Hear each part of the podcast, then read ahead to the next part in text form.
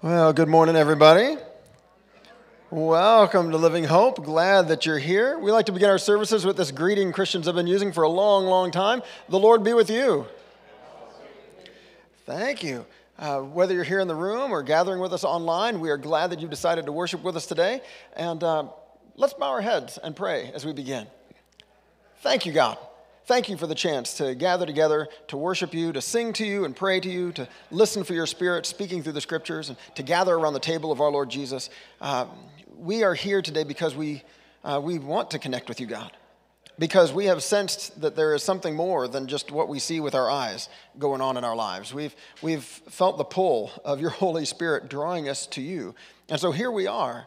Uh, some of us having followed you for years, decades, and just eager for a chance to thank you once again for your faithful love.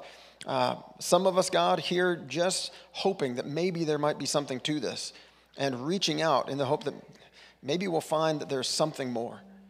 Uh, God, I pray that uh, for each of us, as we reach out to you, we will find that you have already been reaching out to us, that you have been loving us and uh, guiding us and strengthening us from, uh, from long before we ever even thought to look for you. So today, God, may, may you receive our worship. May we offer this worship as, um, as a response to your faithful love, as a response to your goodness that you have already shown to us. Thank you, God. Thank you. We pray this in Jesus' name. Amen. Uh, well, if you're interested and able, let's stand and let's sing.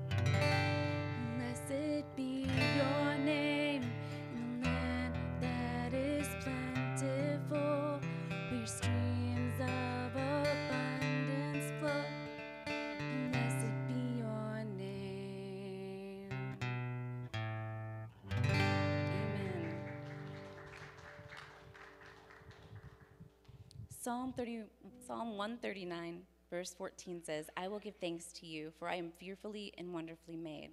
Wonderful are your works, and my soul knows it very well.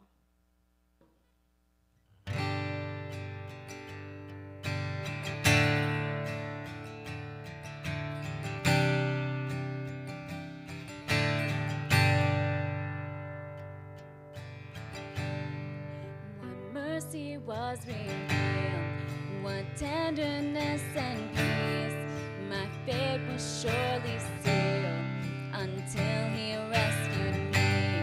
His pardon for my sin, his bounty for my need.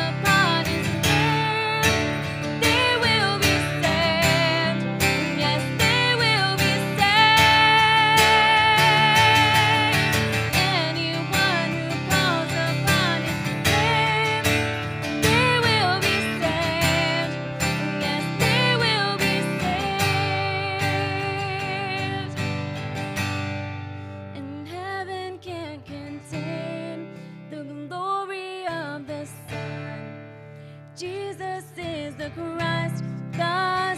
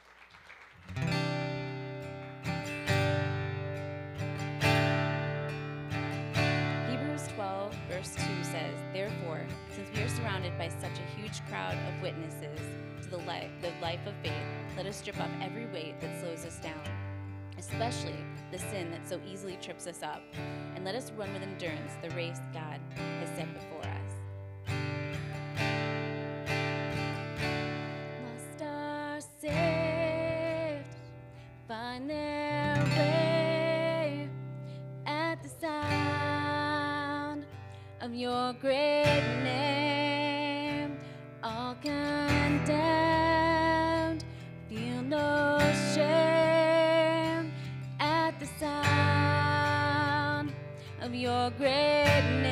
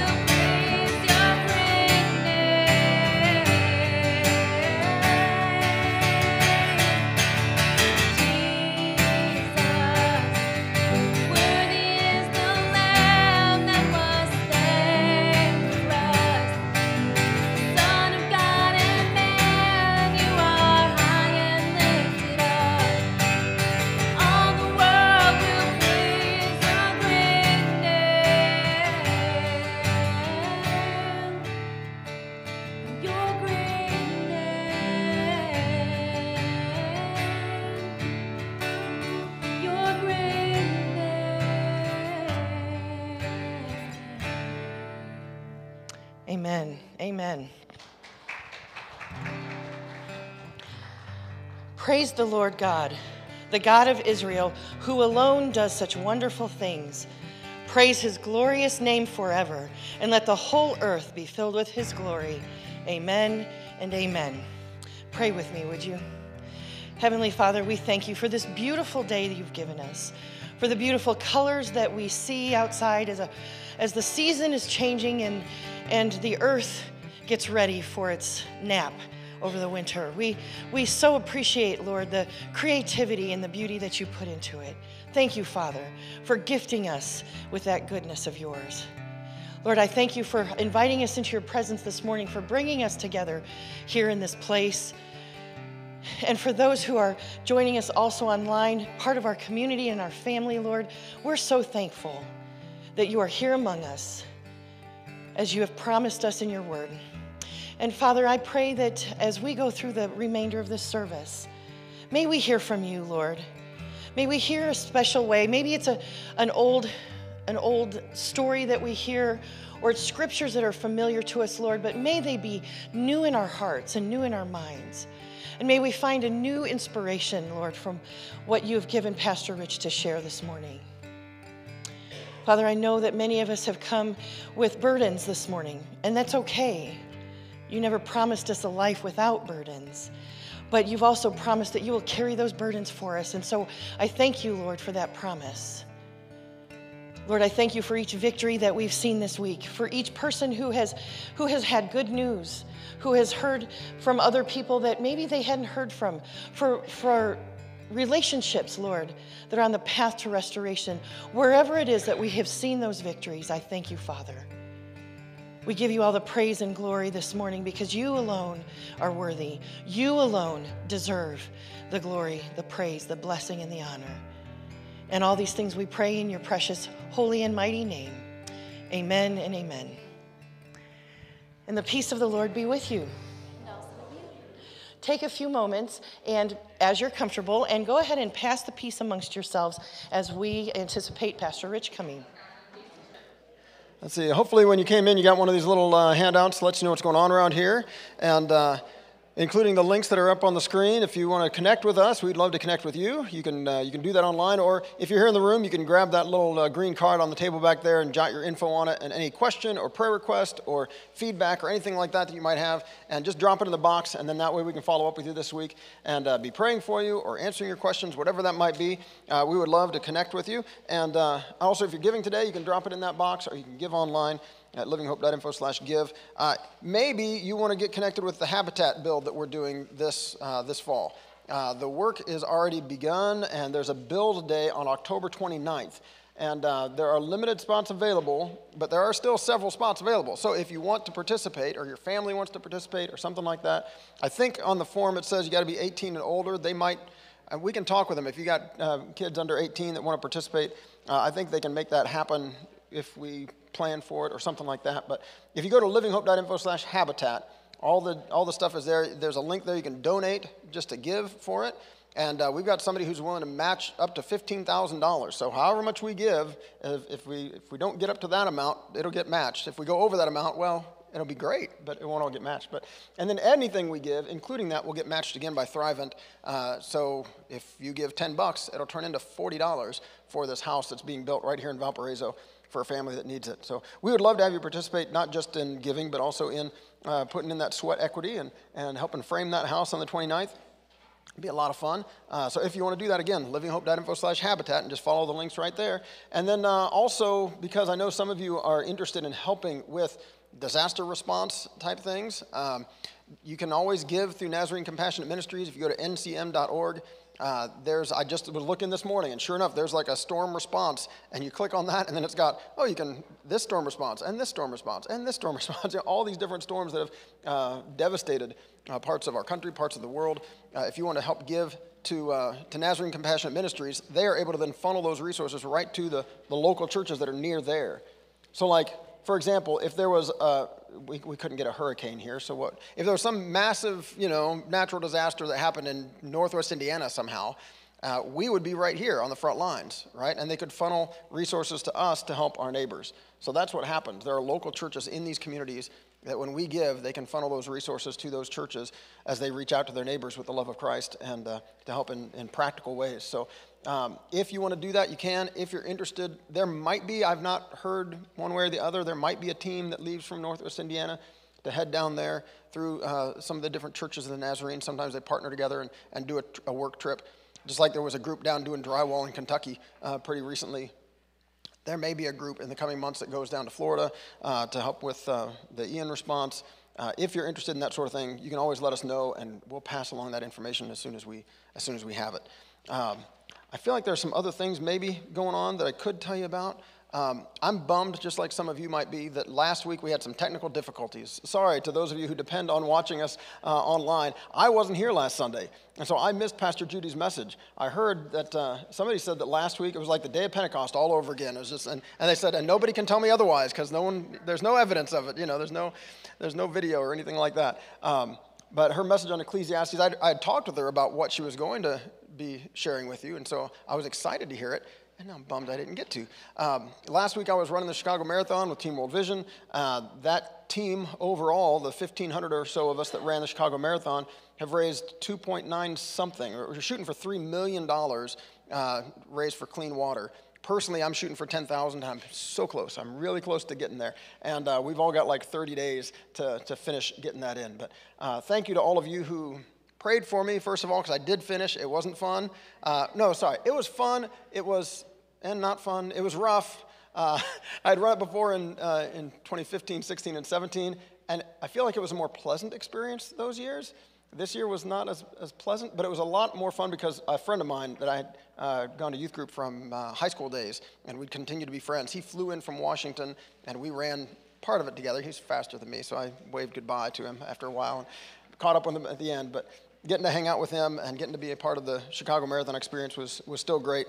And uh, getting to be a part of raising money for clean water for kids is, is always fun. Uh, we do that together as a church every year with the uh, global 6K for water that World Vision does, and we get to host it. It'll be May 20th, I think, uh, this next year. Right across the street at Old Fairgrounds Park, we could do five laps around there, and that's 6K. And uh, some of you are already signed up you can sign up for today if you want at valpo6k.com and sign up to, to participate next May.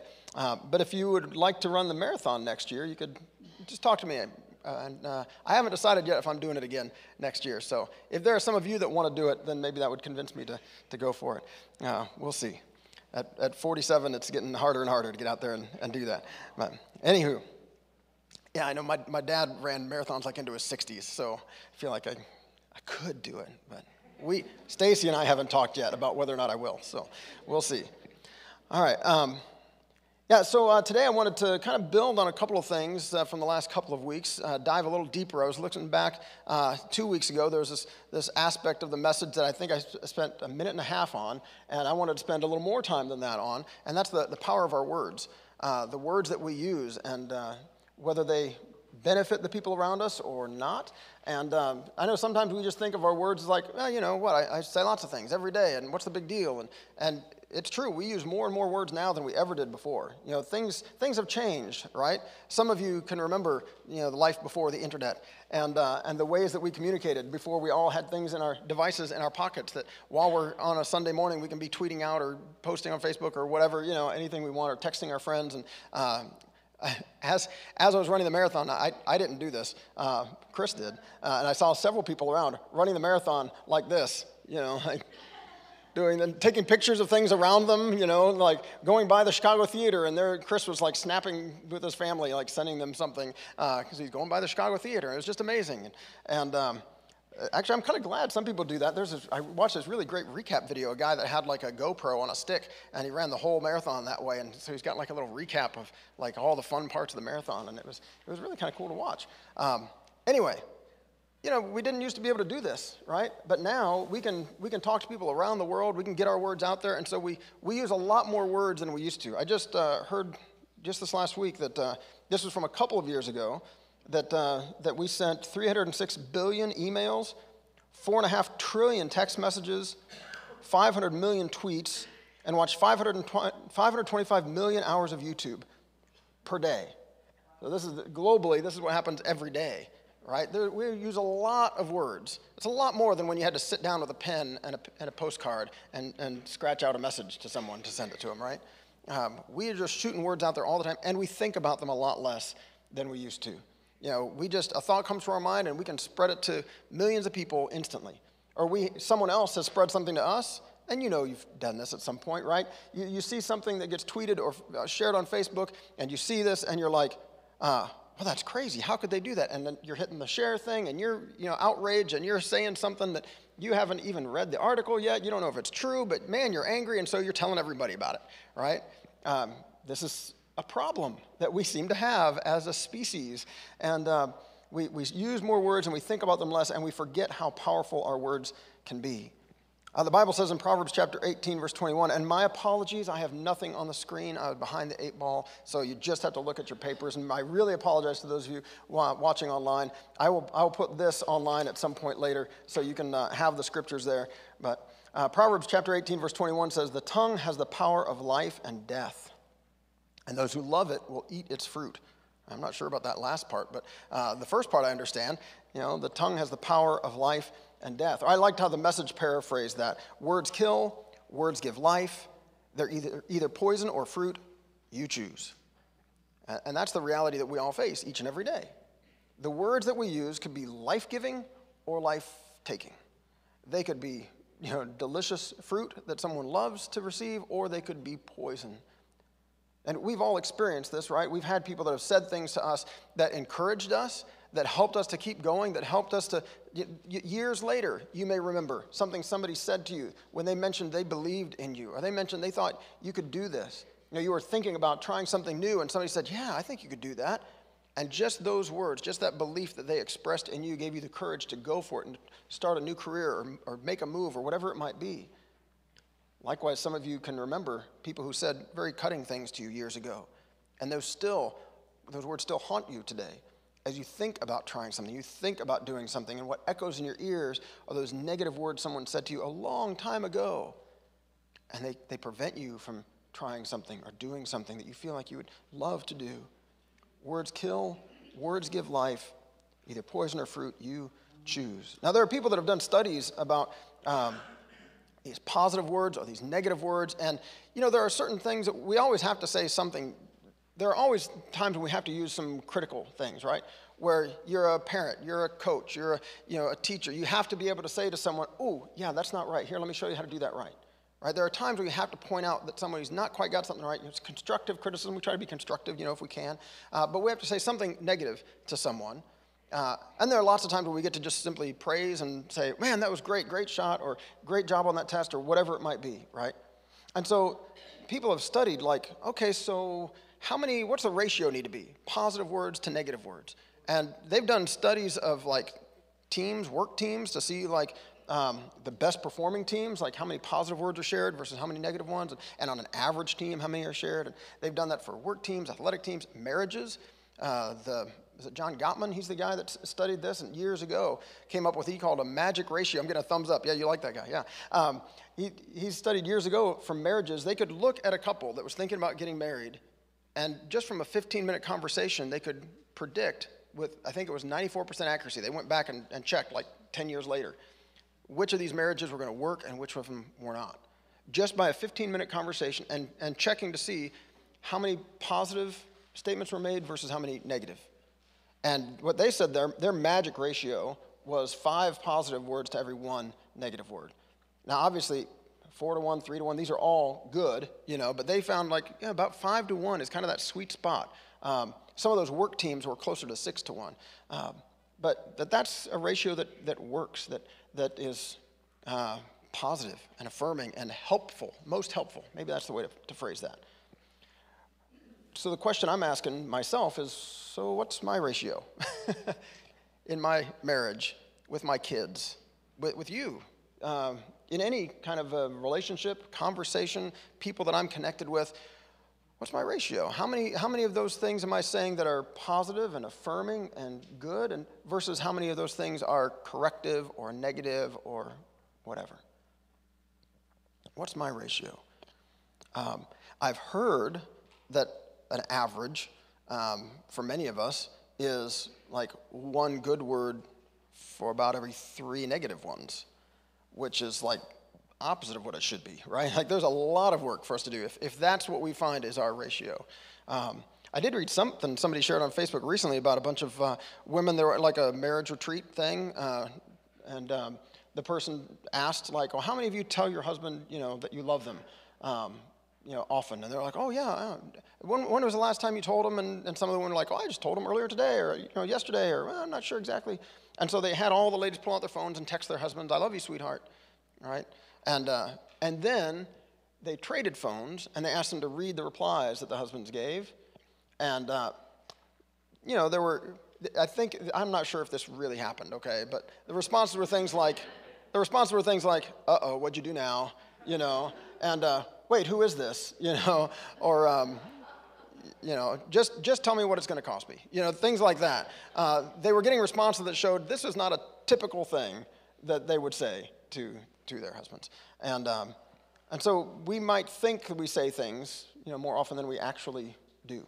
We might think, because we're thinking positive things, right, about this person, but we don't always express them. We don't always let them know that we love them. We don't always know, let them know that we care about them.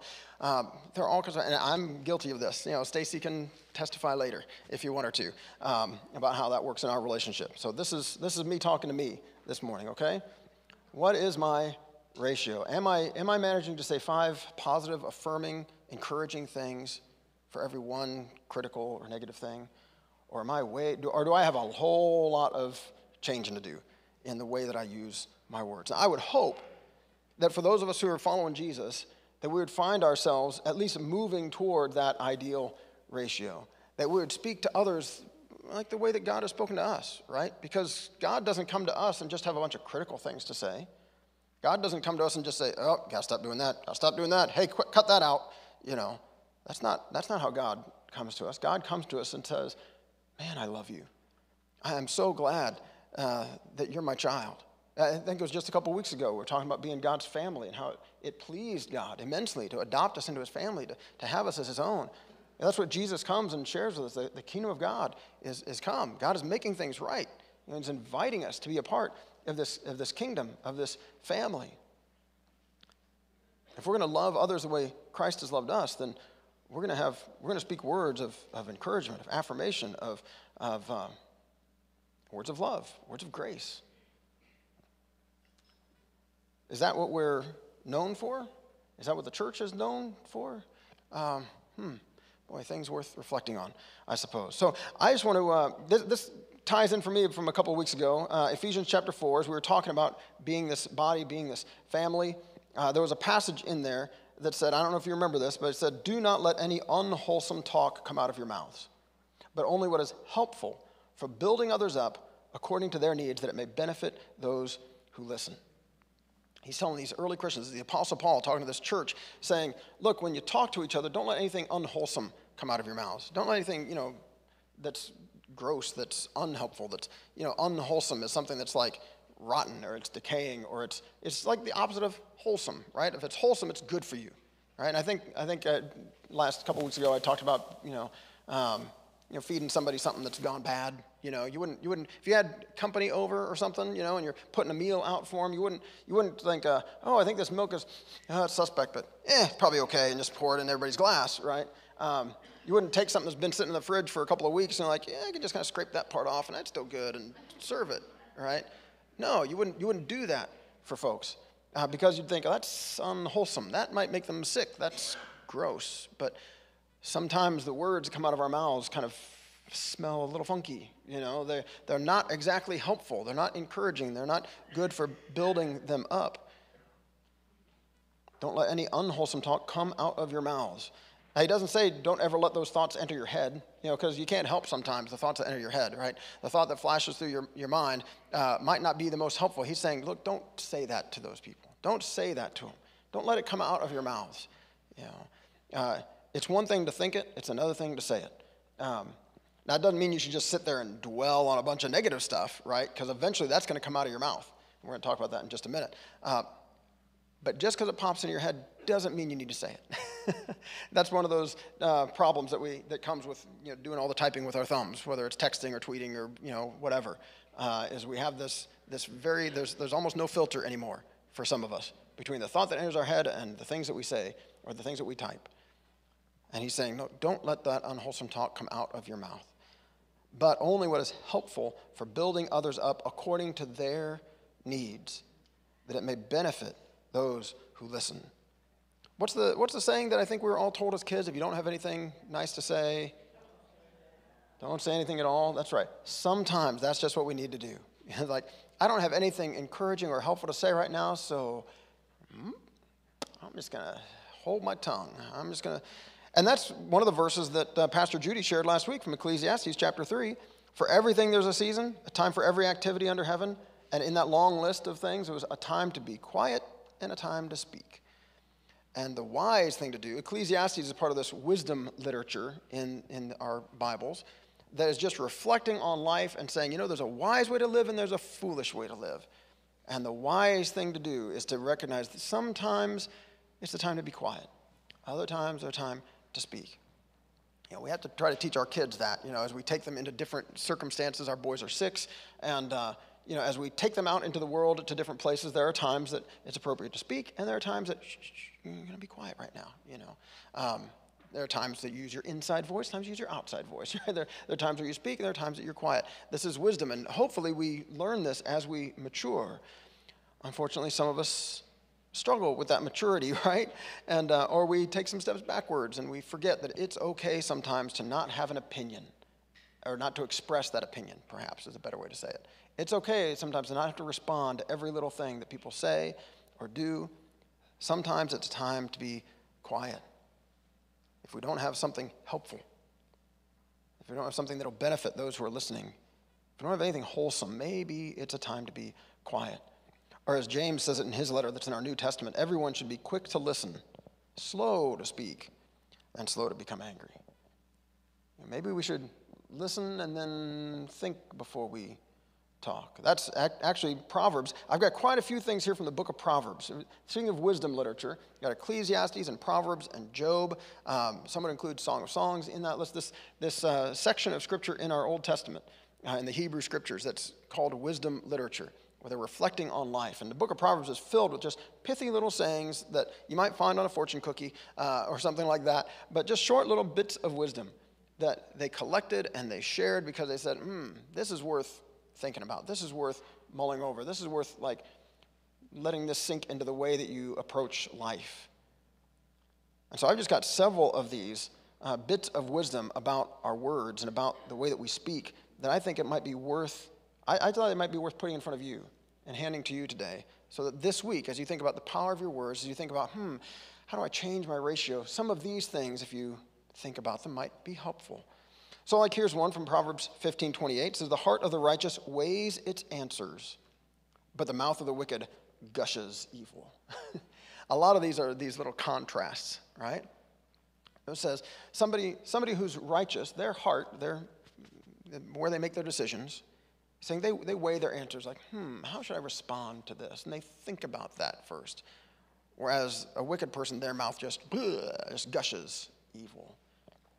Uh, or another proverb from uh, Proverbs 18 13 says, Spouting off before listening to the facts is both shameful and foolish. I think, yeah, that's sometimes how we seem online. It's, it's almost like they had seen the future and seen what online social media was going to look like, right? And, and said, yeah, spouting off before listening to the facts, that's shameful and foolish. So let's not do that, right? Um, that's not wholesome. That's not helpful. It doesn't build anyone up.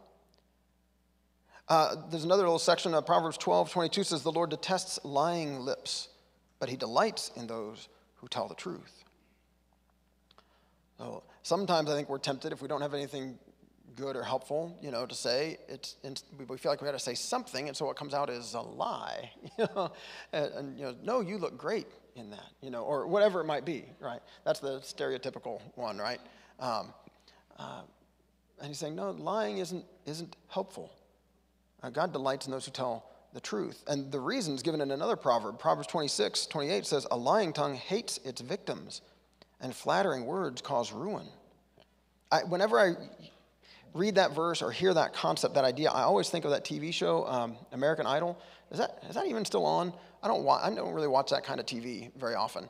Um, in part because it was always kind of painful for me to watch the people early on in the, in the season you know, who are like, they have all these tryouts, and they invite all these people to come and sing because they're looking for the next American Idol, the next, you know, superstar. And, you know, some people sing really well and they get a ticket to go on to the next level. And some people, oh man, they just don't sing well.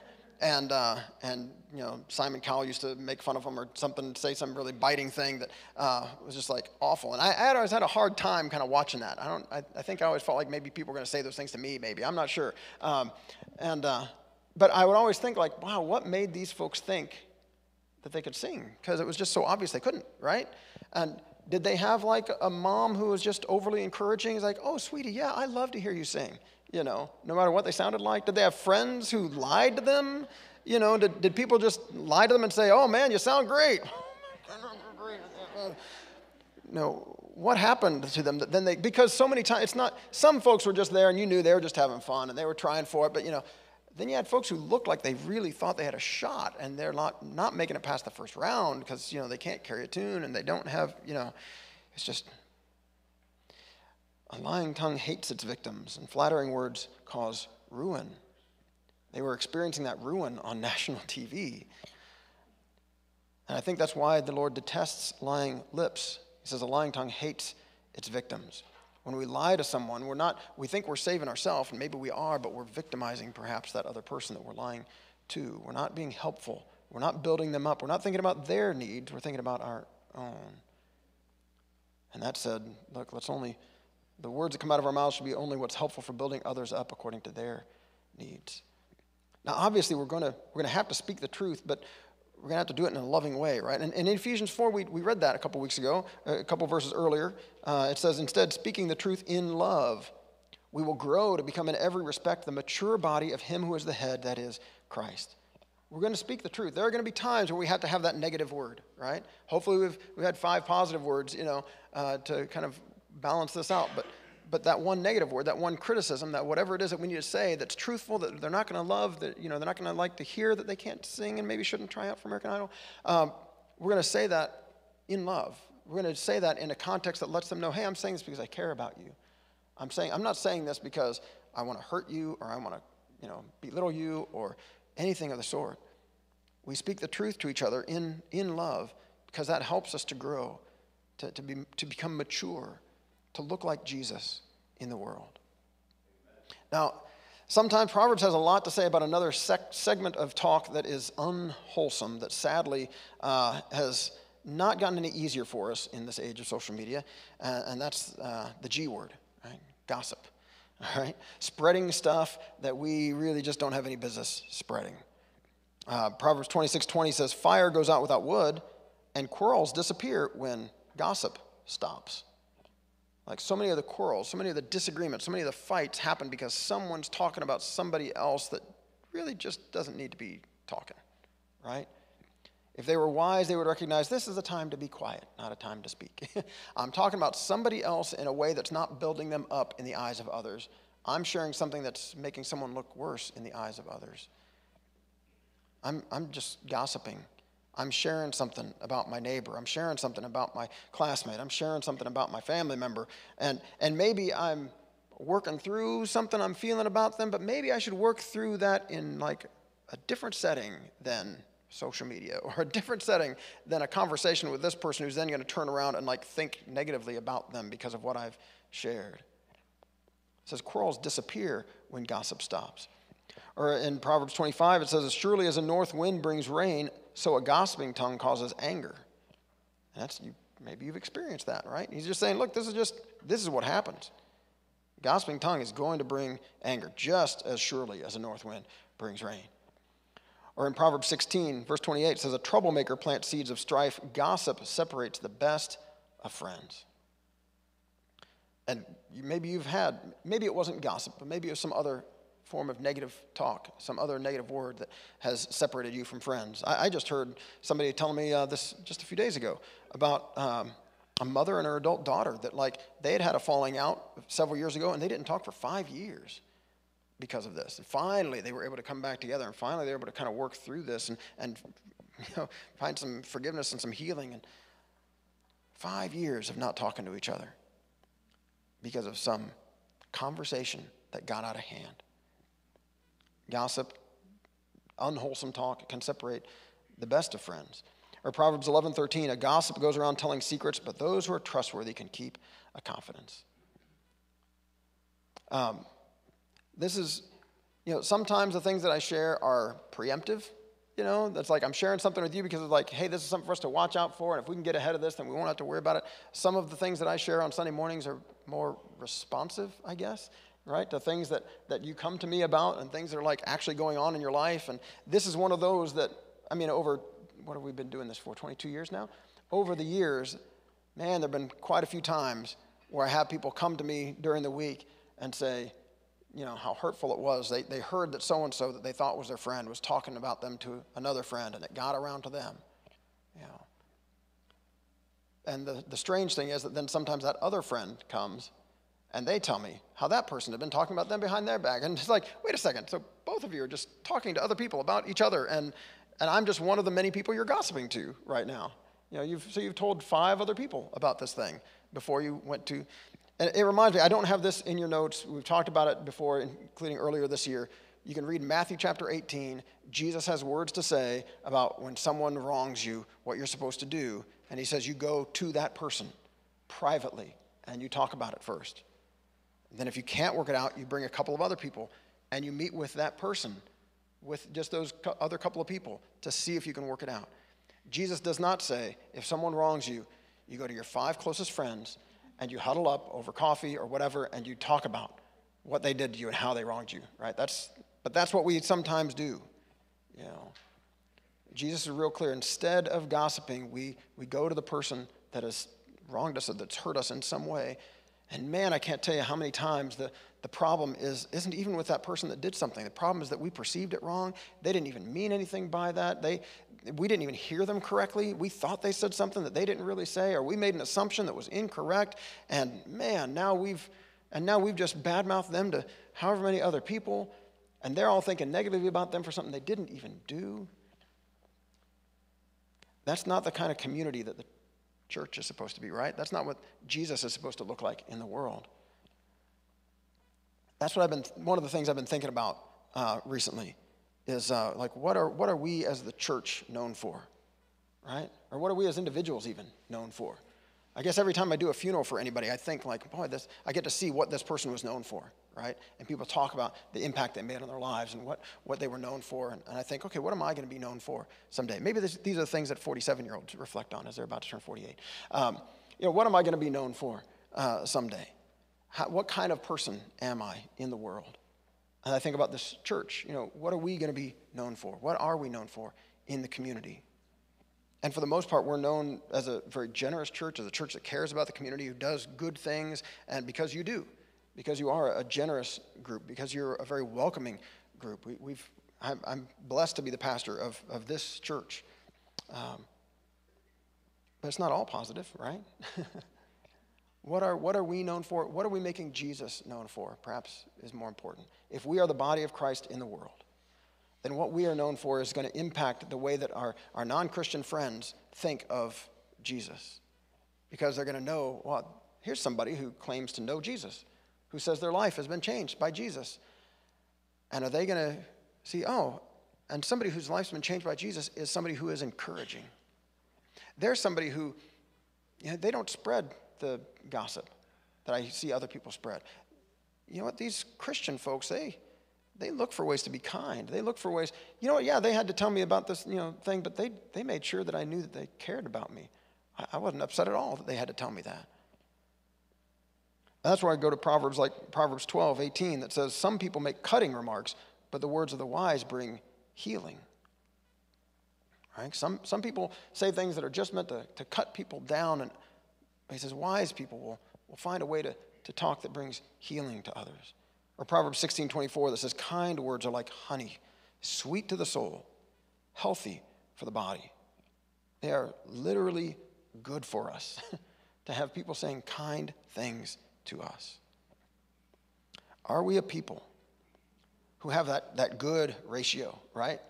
uh, of positive words to negative ones? Are we a people that, that are known for the good things that we say to those around us, the encouraging things, the ways that we try to find ways that we agree, the ways that we even that we speak respectfully to, to people who disagree with us, right? The ways that we show that we care about them, that we love them, that that is primary for us.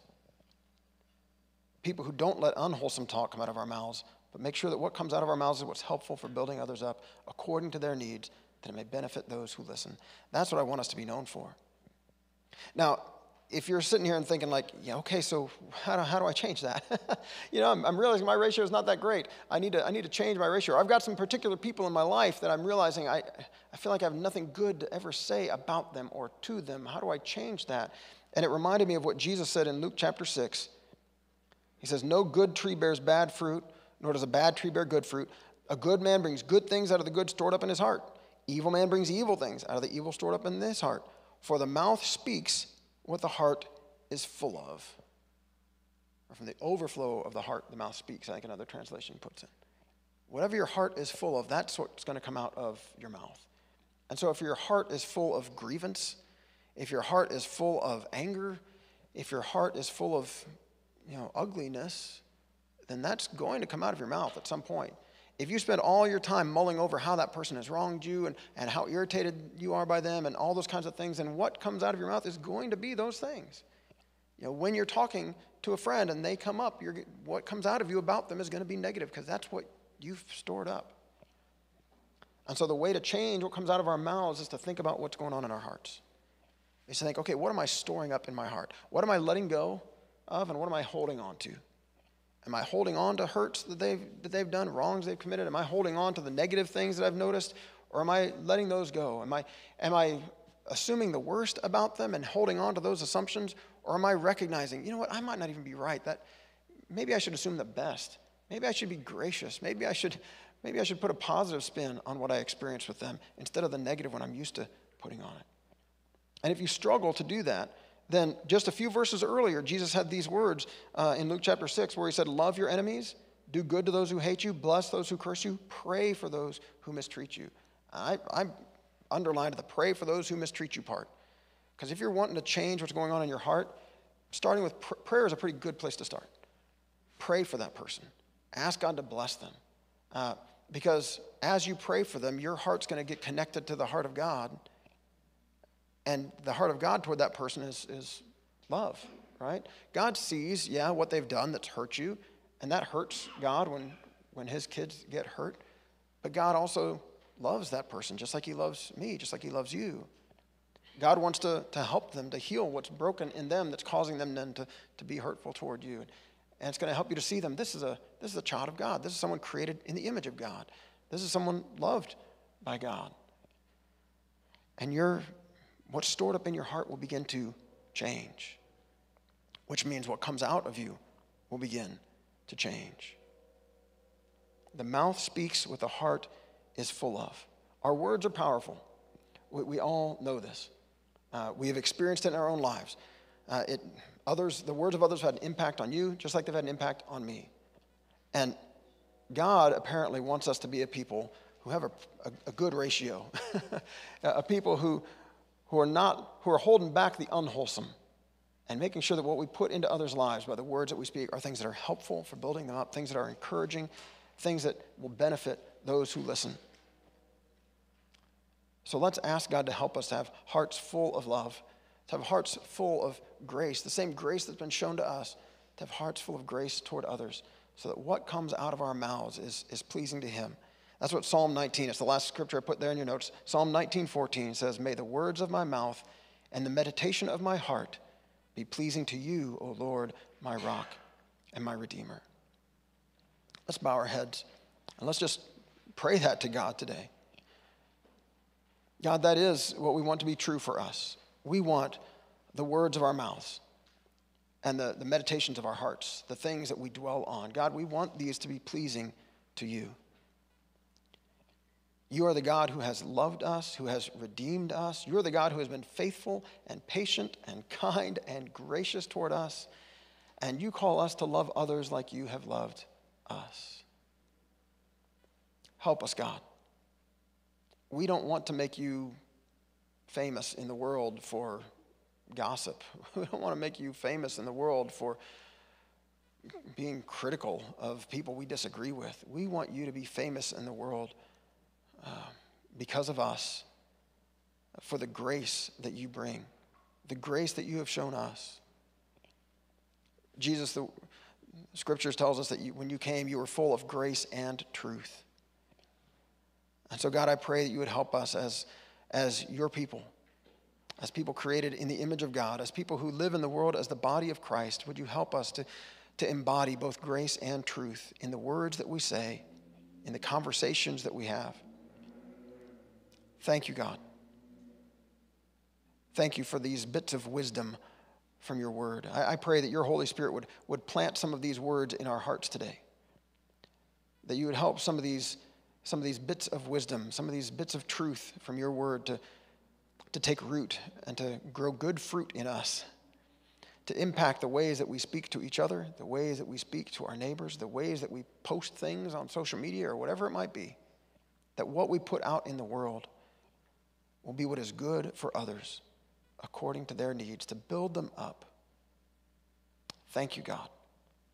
Thank you for doing this with us. You, you weren't afraid to tell us the uncomfortable truths, to, to help us see the ways that we needed to change, but, but you did it in a context of inviting us to this changed life, of inviting us to discover your love and your grace.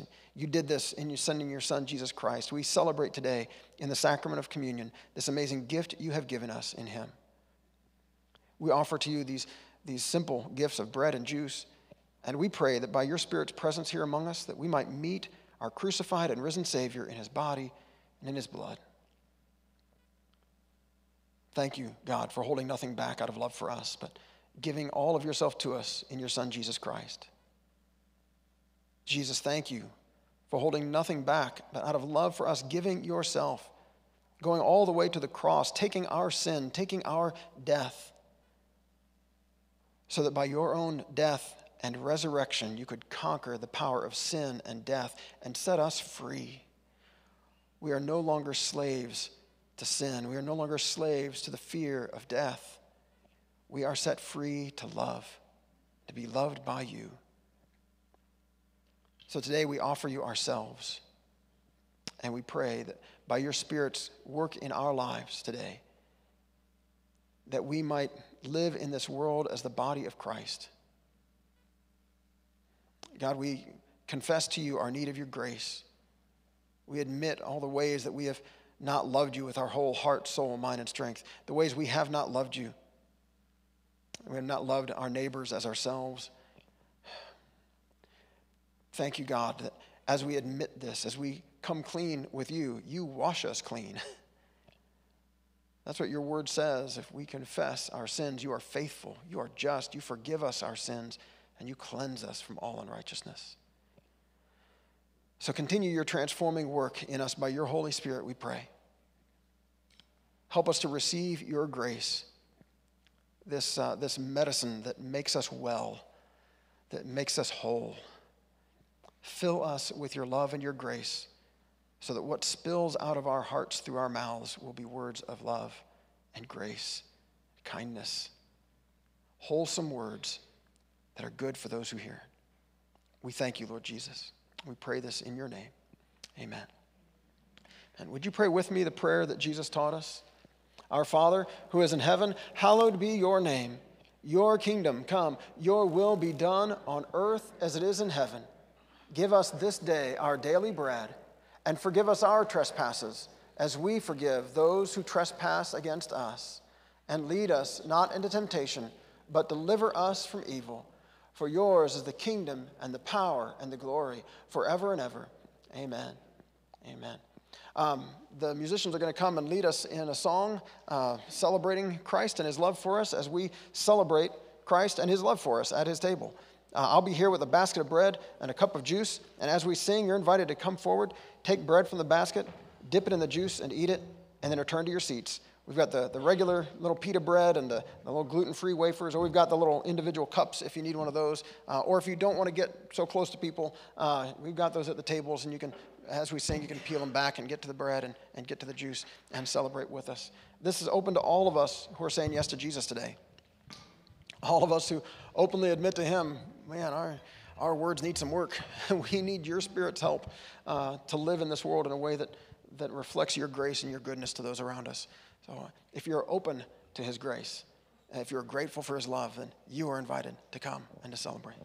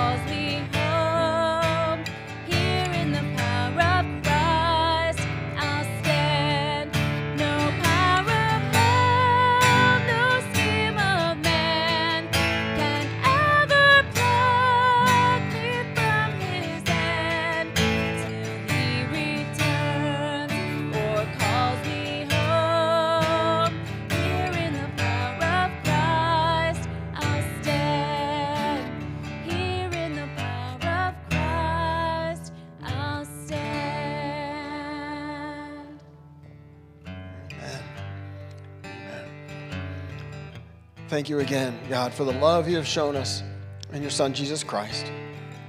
We pray once more that you would fill us with the Spirit of Christ so that as we leave this place, as we go into the world, led by your Holy Spirit, empowered by you, strengthened by you, that we might go as the body of Christ, that we might live in this world as your sons and daughters, as your hands and feet, that the words that come out of our mouths will be, will be words that are gracious and good, words that point people toward you, the God who loves them. Thank you, God. Thank you. We pray this in Jesus' name. Amen. Amen. Will the Lord bless you and keep you? The Lord turn his face toward you. Oh, I messed it up again, didn't I? It's from Numbers chapter 6. You can look it up. But the Lord bless you and keep you. The Lord make his face shine upon you and be gracious to you. The Lord turn his face toward you and give you peace. Amen.